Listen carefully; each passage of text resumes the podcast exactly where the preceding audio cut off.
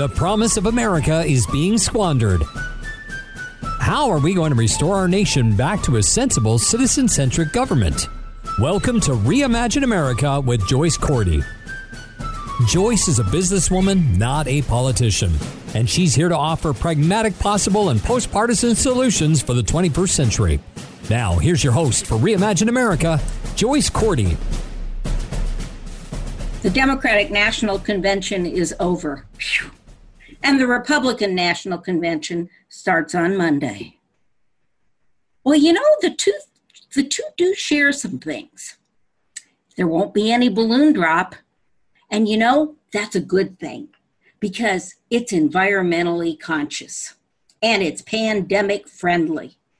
Because instead of balloons, we need all that latex so that we can make gloves for essential workers. You know what else will the two conventions will share? Hollywood stars. The Democrats had Kerry Washington, who played a White House insider and mistress to the president for years on Scandal, which used to be, I'll confess, must see TV in this house. And Julia Louis Dreyfus, who plays Veep on the very funny show by that same name. Well, the Republicans have Scott Bio, or is it Baio? I think it's Baio. You know, I'm sorry, I don't really remember what show he appeared on, but I think he was a child star. And you know what else they have in common, those two conventions? They've got remote locations for the roll call of the states to put their candidate in nomination. The Democrats did theirs from all over the United States, the District of Columbia, and all of the territories. People in their native costumes, people of different backgrounds, people having fun. The Republicans are going to have theirs from Raleigh, North Carolina, with masks, sitting six feet apart, because that's by order of the state of North Carolina. You're listening to the Reimagine America radio hour. Yeah, I'm a businesswoman, not a politician. I solve problems, I don't make them. And sometimes I anticipate them. And that's a little about what this particular podcast is about. Well, one of the things that the Republicans and the Democrats will not share that I find of some concern is who is paying for these extravaganzas. The Democratic National Committee paid for the Democratic National Convention, except for the Secret Service protective details. Advertisers paid handsomely for the opportunity to hawk their wares during the blessedly brief broadcasts on network and cable television. With the Republicans, it's a little bit more complicated, wouldn't you know? Now, the roll call of the states from Raleigh on Monday evening is going to be paid for by the Republican National Committee because they're having their business meeting in Raleigh, North Carolina the broadcast will again be paid for by the sponsors who are hawking their wares before, during, and after the convention meetings. But for the next three nights, Republicans in Washington, D.C. will rush back and forth between the Andrew W. Mellon Memorial Building and the White House just so happens, coincidentally, equidistant from those two buildings, right in between, is the Trump Hotel, with room rates bumped up to $800 to $2,000 a night for Wednesday and Thursday. Whoever is paying for the hotel rooms um, will be either state political parties, lobbyists, or wealthy donors. The rest of Tuesday, Wednesday, and Thursday, well, a big part of that is going to be paid for by Guess who? You're right. You, the taxpayer. Yep. Melania had the Rose Garden remodeled for the event. The president plans to give his acceptance speech on the South Lawn in front of a thousand or so of his uh, best friends. And so they're erecting a big scaffolding on the South Lawn. They've asked for a permit for fireworks on the National Mall. That will require a major cohort of National Park Police and uh, similar personnel to pull off. And you know what? All of that staff, from the guards at the gate who are going to pass people through on Thursday night so they can sit on the south lawn, to the park police who will be used, to the um, various folks in the administration who will provide administrative and other support uh, to the speeches and so forth. All of those people, oh, and by the way, um, the uh, Kushners who are planned, who are proposed speakers, are both paid members of the, or formal members of the administration. And that means all of these people are violating the Hatch Act. The only federal employees who are allowed to participate in overtly political acts under the Hatch Act are the President and Vice President of the United States. So um, you might say that even Melania is in violation of the Hatch Act. But I don't think anybody's going to pay much attention to that, do you?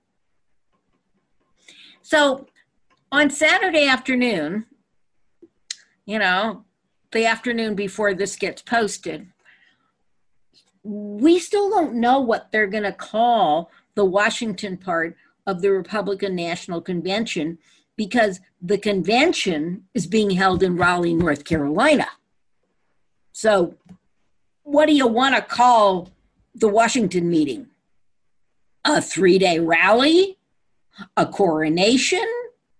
Whatever you think is appropriate, it's fine with me. Now, I watched most of the Democratic National Convention on MSNBC. And you know why? Because there were no commercials.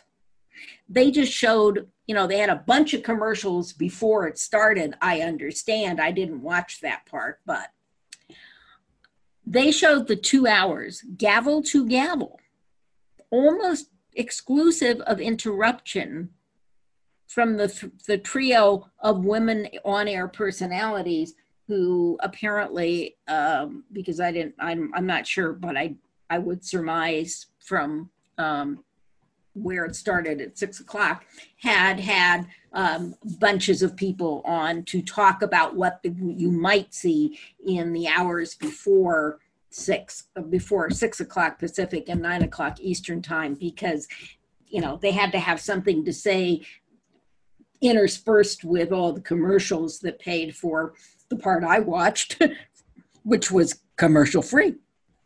Now, I'll admit that I did watch part of Brian Williams in the After Hours show. And that's because he had James Carville on every night. And Carville really is still the raging Cajun. you know, he also had Jon Meacham on, who is still the biographer of George H.W. Bush. And he had David Plouffe, who is still doing his best to try to make Barack Obama not just better, but perfect. You know, he still finds things to criticize.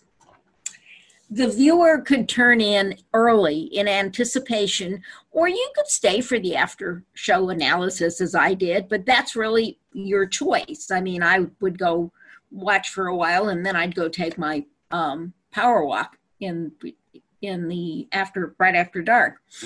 and I flipped around. I always do. So I watched a little of NBC television, a little bit of ABC, and ABC kept interrupting with commercials, and that kind of was distracting. And I understand because I didn't really watch much of it that Fox drifted in and out as they thought best um, in terms of helping their evening hosts to make whatever the host's points were. So, after watching two hours every night for four days, my hat's off to the Democrats, okay? They had me. I mean, I enjoyed it. It was a great show. They had me from their nationwide zoomed into your living room Star Spangled Banner to the parking lot fireworks in Delaware. I followed the narrative. I enjoyed the visuals, both the testimonial and the cultural. And by 8 o'clock Pacific time, 11 o'clock Eastern time, I was done. In my case, it meant I could turn my attention to dinner and the rest of the evening. Um, and if you were in the East, it meant you could turn to your evening news and uh, if you wanted to, and then um, turn in for the night. But you know what? The whole thing, you know, because I am a businesswoman, so sometimes when my mind starts to wander while I'm watching some of this, I think about so what's the follow on economic model for these more traditional sources of news and related information? How do they continue to compete with live streaming when the price of entry for the major broadcast networks is magnitudes bigger, higher of difference than so called live and on, online streaming? the question is much larger larger than just the contest during these um, conventions between streaming and traditional television. Eh, although that is becoming a billion dollar question in and of itself. You know, this pandemic has had winners and losers, and streaming is one of the winners. Over the last four years, alumni of multiple presidential campaigns have made multi millions of dollars commenting on the foibles and triumphs of one Donald J. Trump. Depending on whether you were watching MSNBC or Fox News or CNN, you might see different faces, but they have this one common thing that, you know, they've made a lot of money commentating. I would like to get a share of that money. If you lose your Senate race or you lose your Congress race, magically you become an expert on all things political, social, economic, not so much. And those ex federal prosecutors are now judicial experts. And boy, they've had a steady stream of controversy and criminality to comment on over the last three and a half years. But what will these political news channels and the junkies who hang on them hour after hour, what will they do if Joe Biden wins the November 2020 presidential election? And you know, that's a 50 50 question. So, eh, it occurred to me what will they do? How will they be able to continue? You know, Joe's promised to be in the White House doing the work rather than appearing morning and nightly on TV to the cheers of his acolytes. So I've started worrying.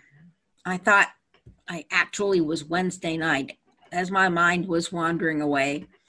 I was out on my power walk and I was thinking, you know, what are those networks going to do with all those contracted high priced gig workers if Joe Biden wins the election? I mean, if you're in the White House doing the work, it means that there are lots fewer breathless breaking news stories. And you know what that translates to? It means fewer viewers per hour less advertising revenue, fewer high wage gigs. I mean, these guys are going to have to think about maybe not in California, taking a second job with Uber. But after Wednesday's well orchestrated introduction of Kamala Harris, Kamala Harris for the people is catchy, isn't it? But after her introduction as the steely, serious number two worker bee to be, right on schedule, came a glimpse into the future of cable news networks. Should Biden the boring win the November election, changing the narrative, if not the channel? Yeah, right on schedule.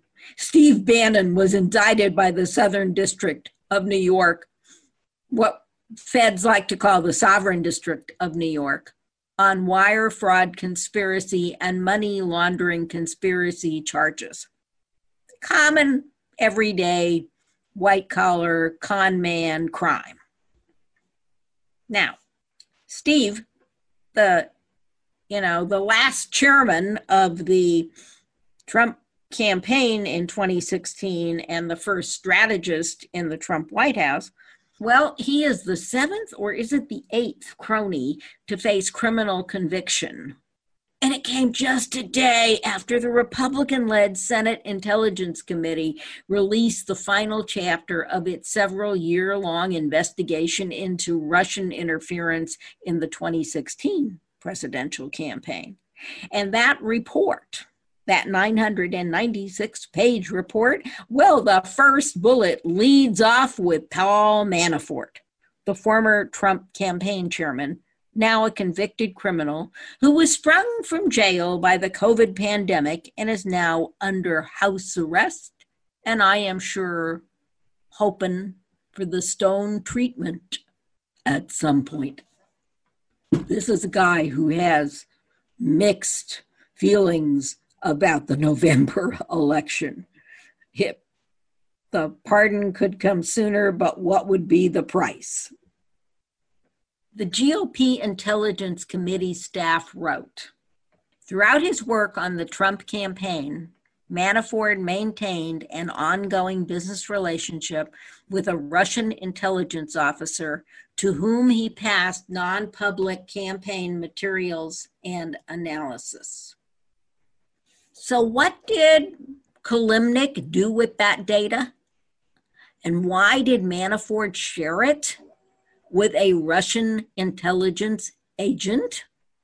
Well, you know what? That is one of the great mysteries left unsolved by the Mueller report.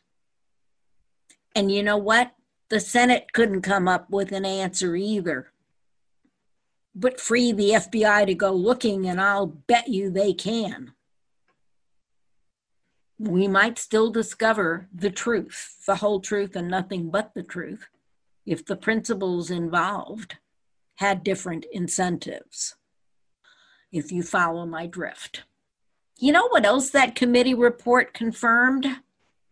It confirmed that in 2019, the committee, led by a Republican, a Republican majority Senate Intelligence Committee had referred several Trump officials for possible lying to Congress investigation and potential federal prosecution.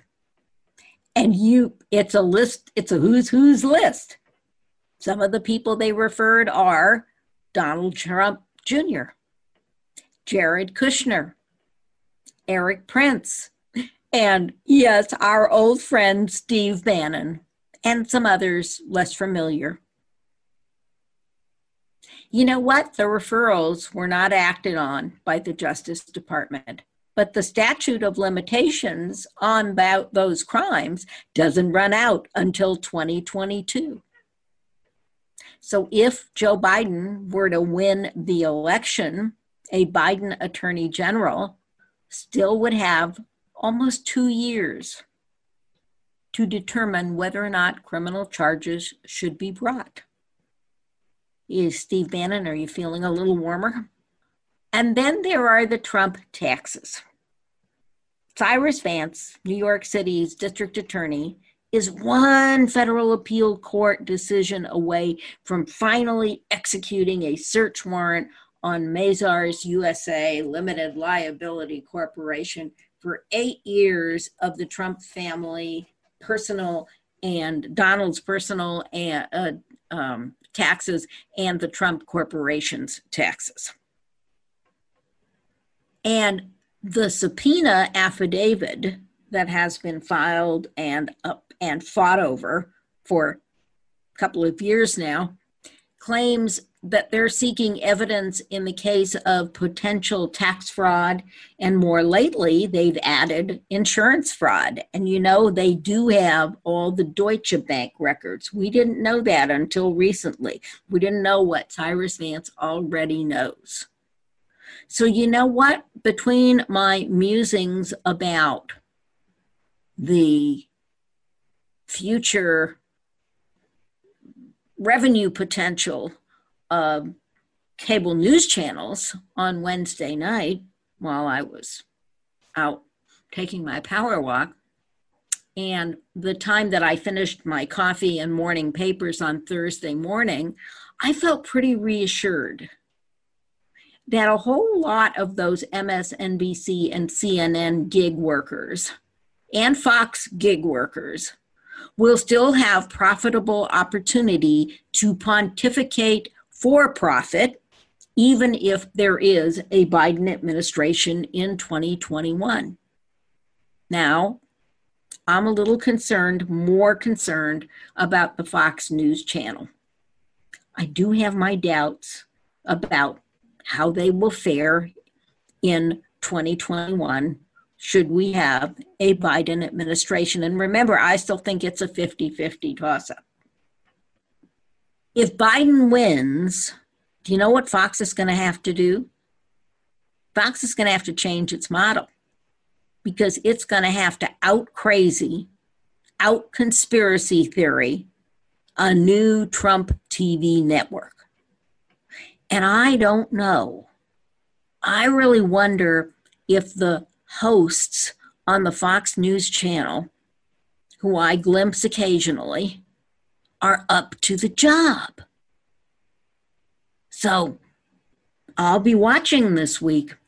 Tune in this time next week when I might have some thoughts about whether or not my bottom line point of view sees a period of self reflection coming in the lives of Hannity, Pirro, and Ingraham.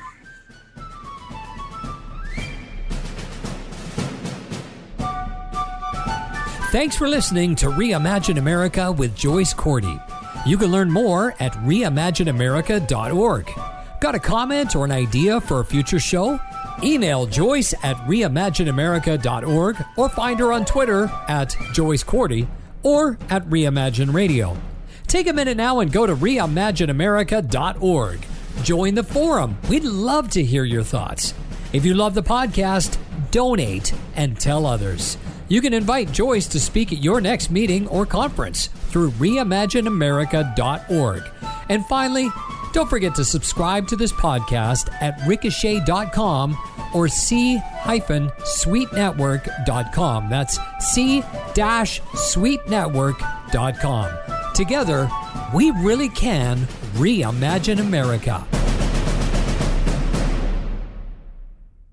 This podcast is a part of the C Suite Radio Network. For more top business podcasts, visit c-suiteradio.com.